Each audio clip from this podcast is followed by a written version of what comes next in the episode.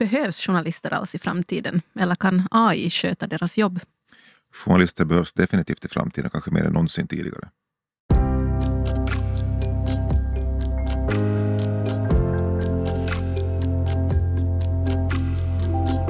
Välkomna till Forskarsamtal där vi idag ska diskutera ny teknologi såsom artificiell intelligens och journalistik. Mitt namn är Jenny Stenberg Sirén och jag är universitetslektor i journalistik här vid Sossokom. Och med mig i studion har jag professor Carl Gustav Lindén från Bergens universitet och du är också docent här vid Sossokom. Välkommen. Tack. Vi ska alltså tala om teknik och journalistik. Eh, är journalistiken mer beroende av tekniken idag? Ja, journalistik har ju alltid varit beroende av teknik. Det är klart att utvecklingen nu går i ganska, ganska rasande fart så det kan ju kännas som att det är något helt nytt. Och för mig som har jobbat med, med det här, utveckling av teknik för journalister så, så känns det ju liksom väldigt, som ett väldigt spännande och intressant skede just nu med, med massa innovationer och utvecklingsprojekt som det här som kommer att påverka journalistiken på, på många sätt som vi inte riktigt vet. Jag menar, det, det är som mycket kan vara oväntat, mycket kan vara obehagligt men mycket kan också vara väldigt intressant. Vad är det främst som du tycker att eh, händer idag nu då? Vad är de här viktigaste utvecklingspunkterna? Nu alla talar ju om AI, det vill säga artificiell intelligens och, och det är ett sån här paraplybegrepp som är väldigt svårt.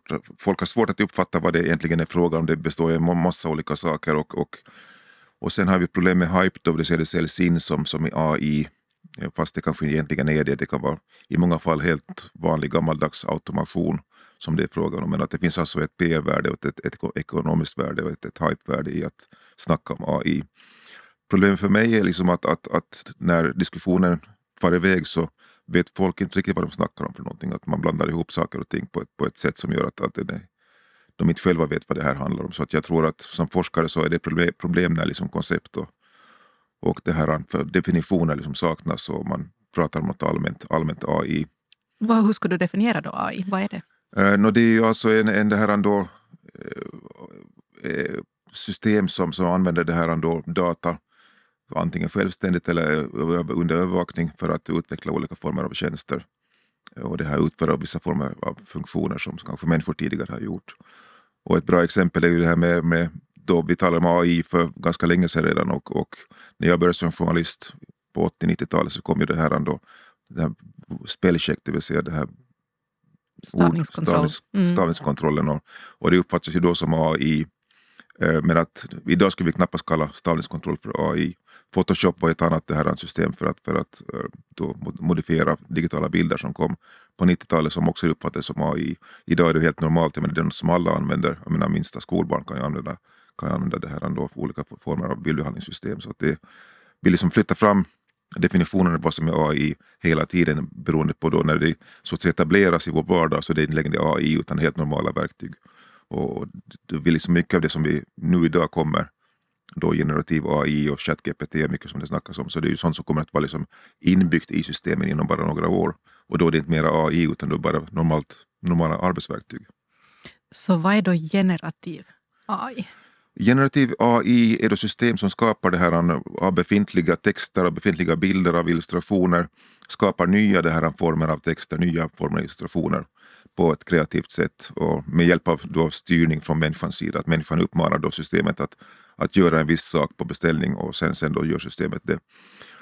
Eh, och det här är liksom, har kommit nu de senaste tre, fyra åren. Eh, ChatGPT förstås slog igenom stort i november men har ju funnits egentligen i fem år utan att det gjort större, större det här eh, väsen av sig. De här illustrationsprogrammen som DALL-E e eller, eller det här Stable Diffusion eller Midjourney har ju liksom, ger ju folk verktyg liksom att, att skapa bilder och illustrationer på basen av existerande verk som kan vara ganska intressanta, det här, men det kräver ganska mycket kreativitet också av, av den som gör, skapar de här använder de här systemen för att du måste veta mycket om teknik, måste veta mycket om formspråk eller textspråk eh, det här för att kunna få fram det du vill ha. Man tänker ju, eller åtminstone så här i vardagligt tal talas det mycket om att AI på något sätt lär sig själv och en fungerar själv och tänker själv. Men du har flera gånger här sagt att det är människan som styr och människan som använder och människan som på något sätt ändå ligger bakom olika lösningar och måste kunna använda dem. Jo, alltså det här systemen är ju i viss mån självlärande, det, det kan man ju slå fast, men att problemet är vad lär de sig av? Det vill säga de lär sig av Wikipedia, de lär sig av all skriven text på internet, inklusive pornografi och en massa obehagliga saker som, som det här som systemet då får, får ta del av, och som tycker att det här är då som det som människan gör och tycker det här. Och, och problemet med oss, det är mänsklig aktivitet, är det att vi är väldigt dåliga på att så att säga träna de här systemen att, att bli liksom som vi människor, för att vi har en tendens att säga vissa saker men göra någonting helt annat. Och systemet vet ju bara vad vi har gjort för någonting, inte vad vi har sagt. Så det, det här får vi liksom stora problem just med det här med en massa avarter av mänskligt beteende som finns i digital form på, på internet. Och menar, det, är liksom, det här Wikipedia har varit väldigt använt för att då, som textbas för, för det här, för att då lära systemen hur mänsklig kunskap har for, formulerats. Eh. Men där är också det här i Wikipedia i sig är problematiskt. Jag menar, det är nog ett ganska få vita män som skriver de här texterna på Wikipedia så att det finns alltså ett bias som är väldigt problematiskt på, på Wikipedia. Så att, jag menar, det, när jag snackar med mina studenter så är de flesta ganska medvetna om att Wikipedia är ingen tro, trovärdig källa för någonting egentligen utan man måste liksom tänka själv för att förstå vad som är sant och vad som inte är sant. Så att det är den typen, typen av det här eh, vi behöver mera mänsklig kunskap, vi behöver mera liksom förståelse av hur system fungerar, hur de här systemen används, hur man kan använda dem för sitt eget bästa. Och inte bara tro liksom att det här är något som, som, som man bara trycker på knappen och så sker det någonting magiskt och så blir det fantastiskt. Uh, om vi då kopplar det här till journalistiken. Uh, nu, har det ju, nu har vi talat också om ChatGPT och det har varit mycket diskussioner om det i offentligheten. Till exempel då det verktyget. Vad kan det få för betydelse för journalistiken? Uh, det kan få stor betydelse och återigen så vet vi inte riktigt för att det här ChatGPT kastades ju ut liksom till massorna då i november och folk har fått pröva på det. Och OpenAI då från San Francisco som har utvecklat det systemet så har liksom inga så att säga etiska tankar kring hur det här ska användas och vad det ska användas på utan bara ville bara få oss att testa det här och se vad vi gör med det. Och det som vi har sett nu att det, att det, här, det är svårt att få liksom sanningsbaserade slutresultat från ChatGPT, det vill säga det är mycket så kallade hallucinationer. ChatGPT hittar, hittar saker i på det, då hela det skrivna internet som de kopplar samman på, på ett matematiskt sätt och, och, det här, och det kan vara sant och det kan vara icke sant. Och ofta så är det liksom, kan det vara rätt åt helvete. Så att det var ju, det har ju funnits liksom många exempel på hur liksom det här ChatGPT kan användas på ett väldigt problematiskt sätt. Men det kan skapa, ska, fake news, eh, disinformation, skapa saker som inte stämmer och påstå att det här är sant. Och ChatGPTs liksom styrka, styrka det verkar framstå som väldigt trovärdigt. Och dess svaghet är också att det framställs som väldigt trovärdigt så att det kallas för den här, eh, den perfekta mansplaining-maskinen. Jag vet allt, kan allt och säger det på ett väldigt trovärdigt sätt. Just så. Nå, hur skiljer det sig då till exempel från Google och andra sökmaskiner? No, Google har varit det är ju neurala nätverk så att det är liksom en annan teknik bakom det. Alltså ChatGPT bygger på så kallat BERT. Och nu måste jag lunta här. Det kom 2018 eller lanserades utanför, det var egentligen Googles det här utvecklingsprojekt som, som de själva tog i bruk 2017 för, för sökmaskiner. Och 2018 så fick man då ta del av det som open source. Och BERT står för Bidirectional Encoder Representations from Transformers. Så det är ett nytt sätt, liksom en, djup läromodell där det här äh, det är liksom inte, inte det är liksom här, ett matematiskt sätt att, att väga avståndet mellan olika ord i vårt, våra språk. Så att jag har själv jobbat med det här från, från 2018 och, och lärt mig den hårda vägen vad det handlar om. Det vill säga vi jobbar med embeddings i ett EU-projekt där de har liksom vektorbaserade. Man mäter avståndet mellan olika ord så att du har en bil då så vet man att däcken är på ett visst avstånd så att säga i språket från, från själva begreppet bil eller vindruta eller ratt är det kanske närmare då. Och det här är samma på alla språk. Så att du kan liksom då trans transformera mellan språk den här förståelsen av, av de här begreppen. Så att, och det här systemet så hittar då liksom på två olika sätt. Det vill säga det ena är att de, att de det finns en så kallad mask language model så den letar upp man sätter in ord och döljer dem i en text och så ska det försöka lista ut vilket ord det är frågan om. Och det andra är att den ska föreslå liksom ett, ett, den nästa mening i, då en, en, e, när du har ett, en text så ska den föreslå nästa mening. Och det här är två system som revolutionerar hela det här så kallade natural language processing teknologin som används nu för ChatGPT. Så det är väldigt spännande och väldigt utmanande. Mycket blir fel det här. Det är liksom helt oregeligt det som händer. Så det som jag själv har jobbat med så var det att utveckla system där man liksom då har templat, det vill säga textdokument skrivna av journalister som, som då det används som, som botten för de här texterna som skrivs. Och sen lägger man bara in datan där så det är liksom total kontroll från journalistens sida över vad som kommer ut. Och den kontrollen finns inte med ChatGPT, det finns ingen kontroll överhuvudtaget. Vi har ingen aning vad som kommer och var det kommer ifrån. Så ett problem är liksom transparensen i hur själva det här verktyget är uppbyggt? Precis, det, vi har ingen transparens överhuvudtaget. Och sen, sen finns det, det fenomenet där att man har tränat det här systemet på, på liksom, så att människor har liksom då fått ge feedback på det som, som så, så, att säga output från det systemet, den texter som produceras. Och de personerna kanske kan finnas, det är lågavlönad arbetskraft i fattiga länder som Kenya, där liksom de tvingas gå igenom enorma mängder med text och liksom fatta beslut, är det här rätt eller fel? Och den typen av, så att det är oftast på engelska, så att det är ett problem med det här med ChatGPT, att det här träningsmaterialet på, på svenska eller finska eller, eller exempelvis nordiska språk så väldigt tunt. Att, vi, att de här systemen är helt beroende av enorma mängder text eh, och det, vi producerar för lite för att det ska liksom kunna, de här systemen ska kunna lära sig hur norska, svenska, danska, finska ska skrivas och vad, vad som är så, så, att säga vad som är rätt. Så att jag menar ett norskt exempel nyligen så var när en student eh, frågade ChatGPT vilka är Norges största hjältar och ChatGPT svarade att nummer ett på listan var så kallade ABB som är då den här förkortningen för en, en, en känd massmördare, norsk mass, massmördare. Han är liksom Norges största hjälte enligt det här ChatGPT så det är extremt problematiskt. Vad säger du då att det är en bättre utveckling att vi, vi som då jobbar med um, medier och kommunikation och journalistik bidrar till att göra den här bättre eller är det bättre att man försöker ta avstånd från den och inte använda den?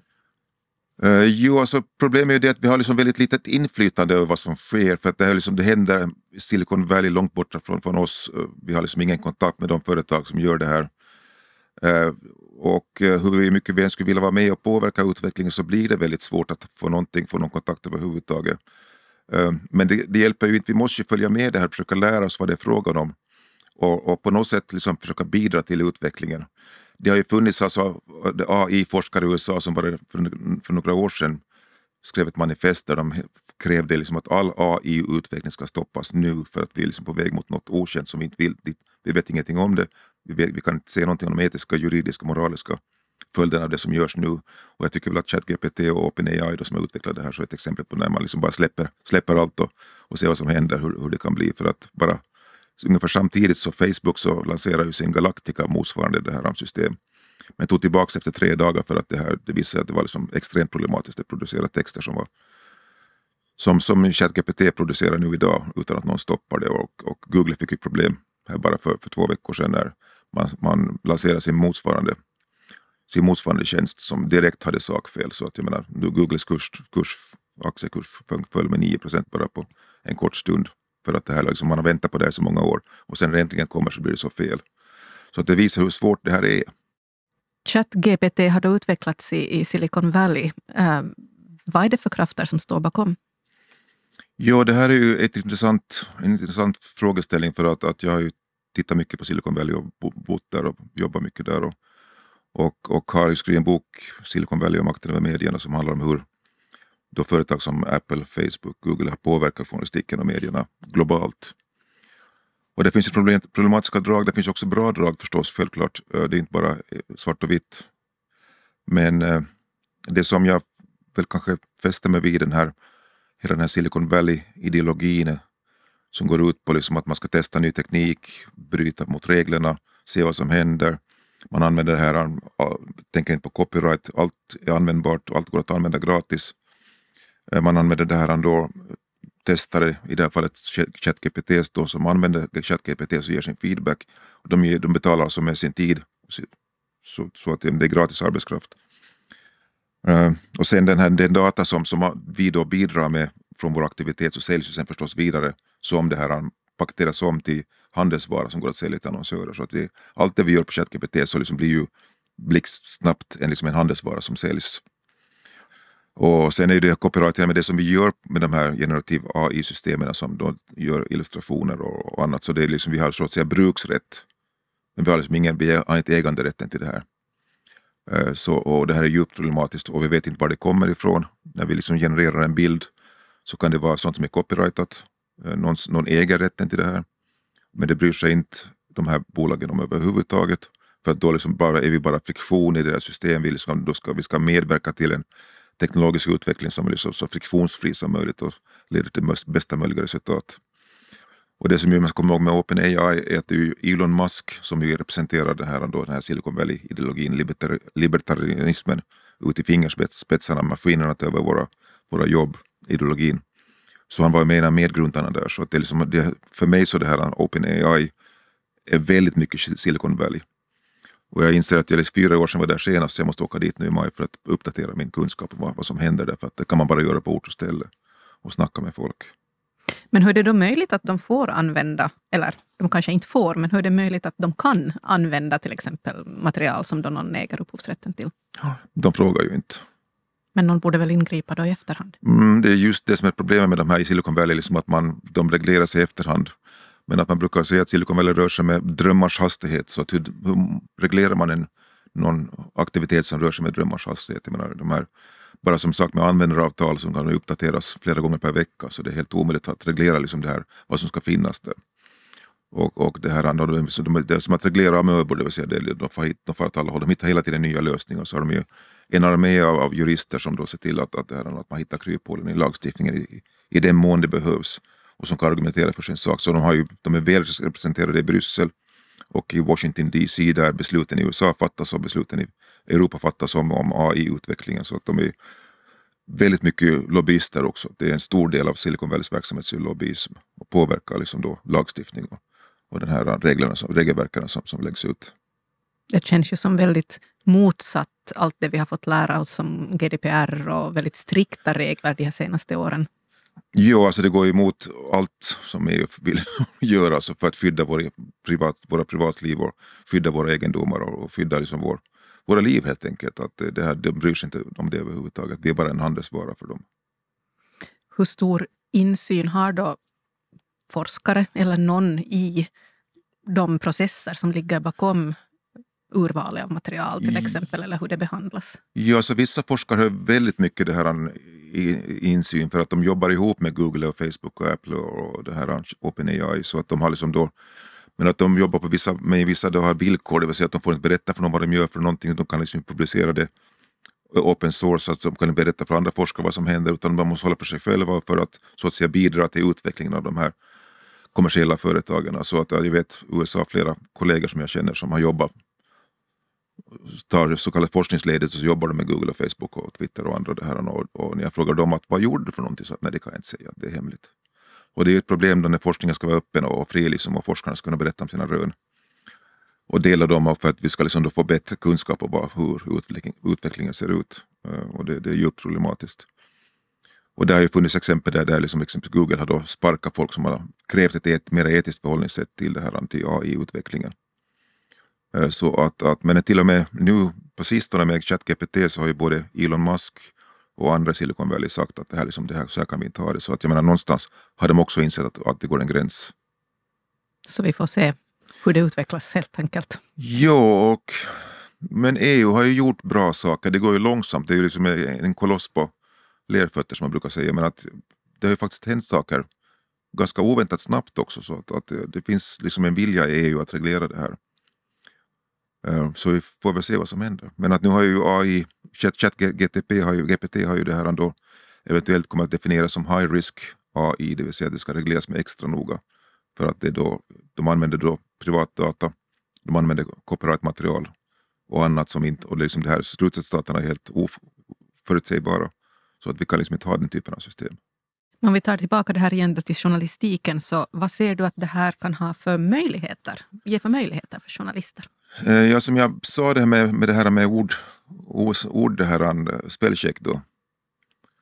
Eh, så, så det är ju ett exempel på hur, det som vi uppfattar som AI bara för 30 år sedan faktiskt har hjälpt oss att, att göra, skriva bättre texter. Att vi får hjälp med, liksom att då, med att då det här ändå rätta till de fel som vi gör och vi behöver liksom inte det gör saker liksom mycket enklare. Det finns ju massa exempel på hur, hur då AI, tidig AI har hjälpt journalister med, med jag menar, och nu, nu det här idag så kan vi snacka exempelvis om kommentarer som har varit problematiska. Medierna har problem, problem med att moderera kommentarer. Och det görs nu automatiskt på ett väldigt smart sätt eh, så att journalisten behöver inte lägga ner en massa tid på att plocka bort idiotkommentarer från kommentarsfälten. Utan man så att säga med AI-hjälp kan man identifiera dem direkt och, och det, här, det slår alarm eh, och det går automat, försvinner automatiskt och sen kan man i vissa fall se vilka som kanske borde ändå finnas med där för att det systemet hade fel. Att den typen av, av det här av tjänster så är ju extremt nyttiga och sparar journalisterna en massa, massa tid. Men nu är det ju inte så att de här systemen kommer ersätta liksom allt som journalisterna gör från det att man liksom börjar fundera på en text till att man skriver en text eller att man funderar på ett tv-program och det blir ett färdigt tv-program. Utan det är, liksom, det är vissa moment i den här redaktionella processen som automatiseras med hjälp av AI. Eh, men hela tiden med under kontroll då av så att säga, journalister och medie, mediechefer som, som vet vad som händer. För att jag menar, journalistiken är ju ett sanningsbaserat, faktabaserat eh, system där, där vi, det krävs att man inte hittar på saker och ting utan hela, hela journalistiken är uppbyggd kring att det här ska vara sant. Och hela förtroendet liksom för journalistiken bygger på att det här är sant och det finns alltså en kontrollfunktion och det finns ett trans transparenssystem och det finns ett sätt liksom att få, få in feedback så att systemet rättar sig självt. Och det fungerar ju inte med det som okontrollerad AI.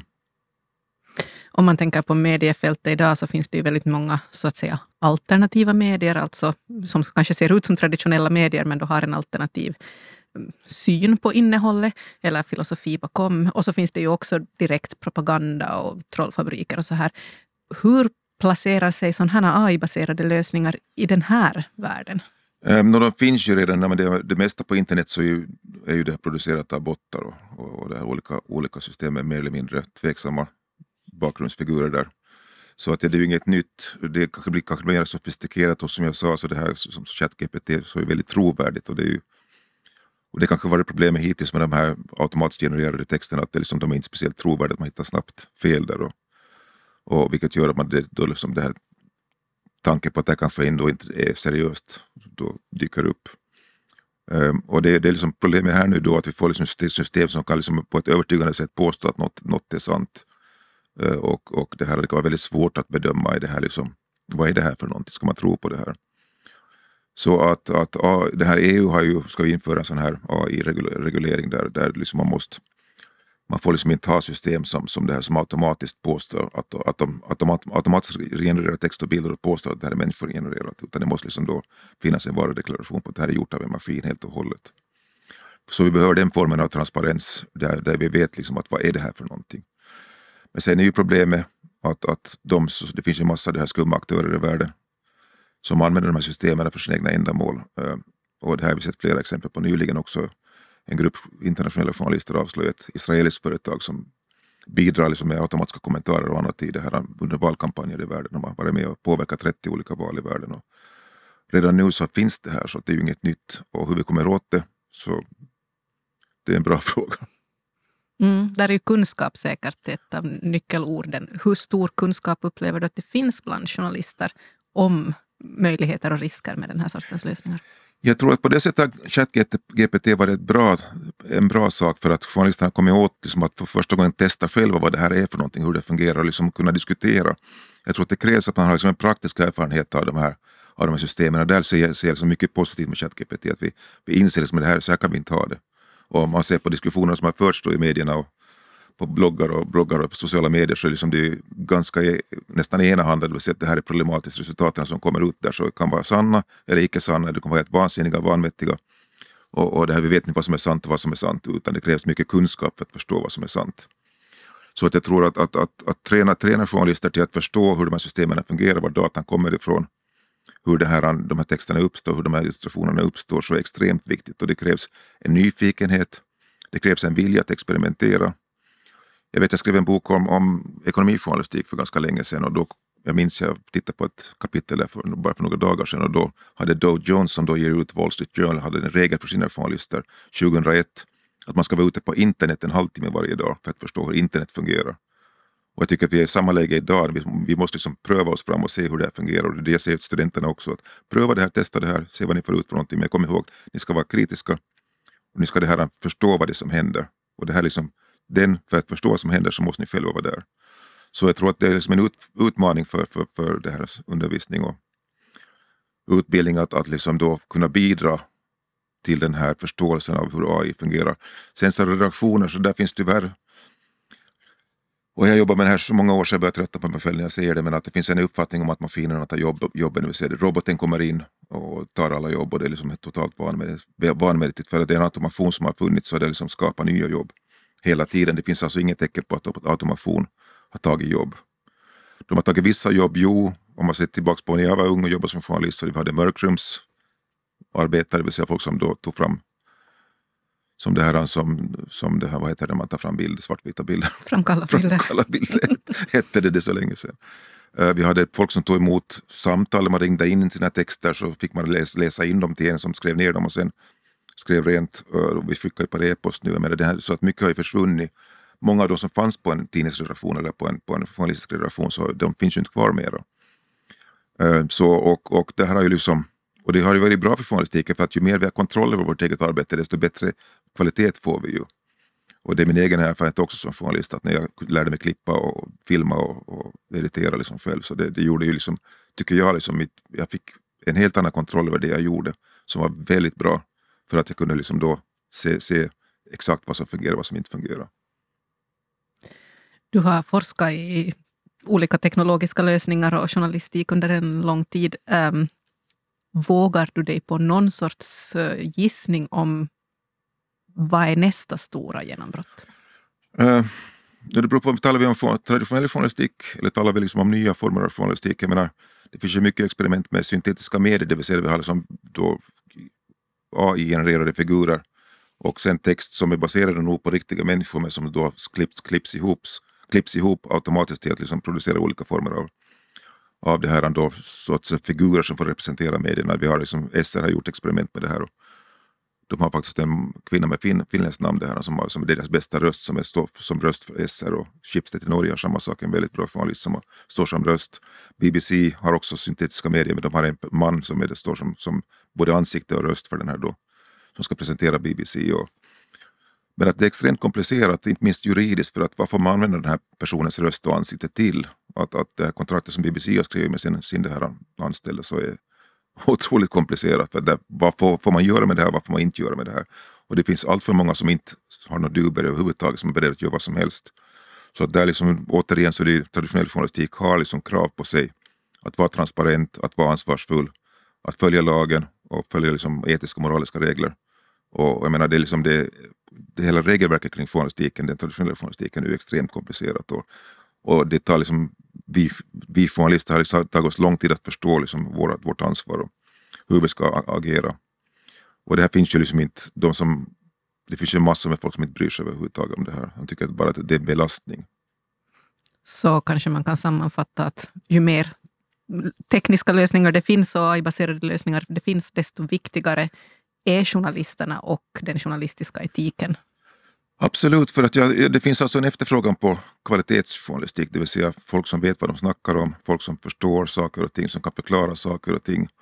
Det här snabba nyhetsflödet, så det, det, liksom, det finns ingen som betalar för det, för det får vi ändå någonstans. Eh, och det här är också liksom extremt viktigt för samhället i stort.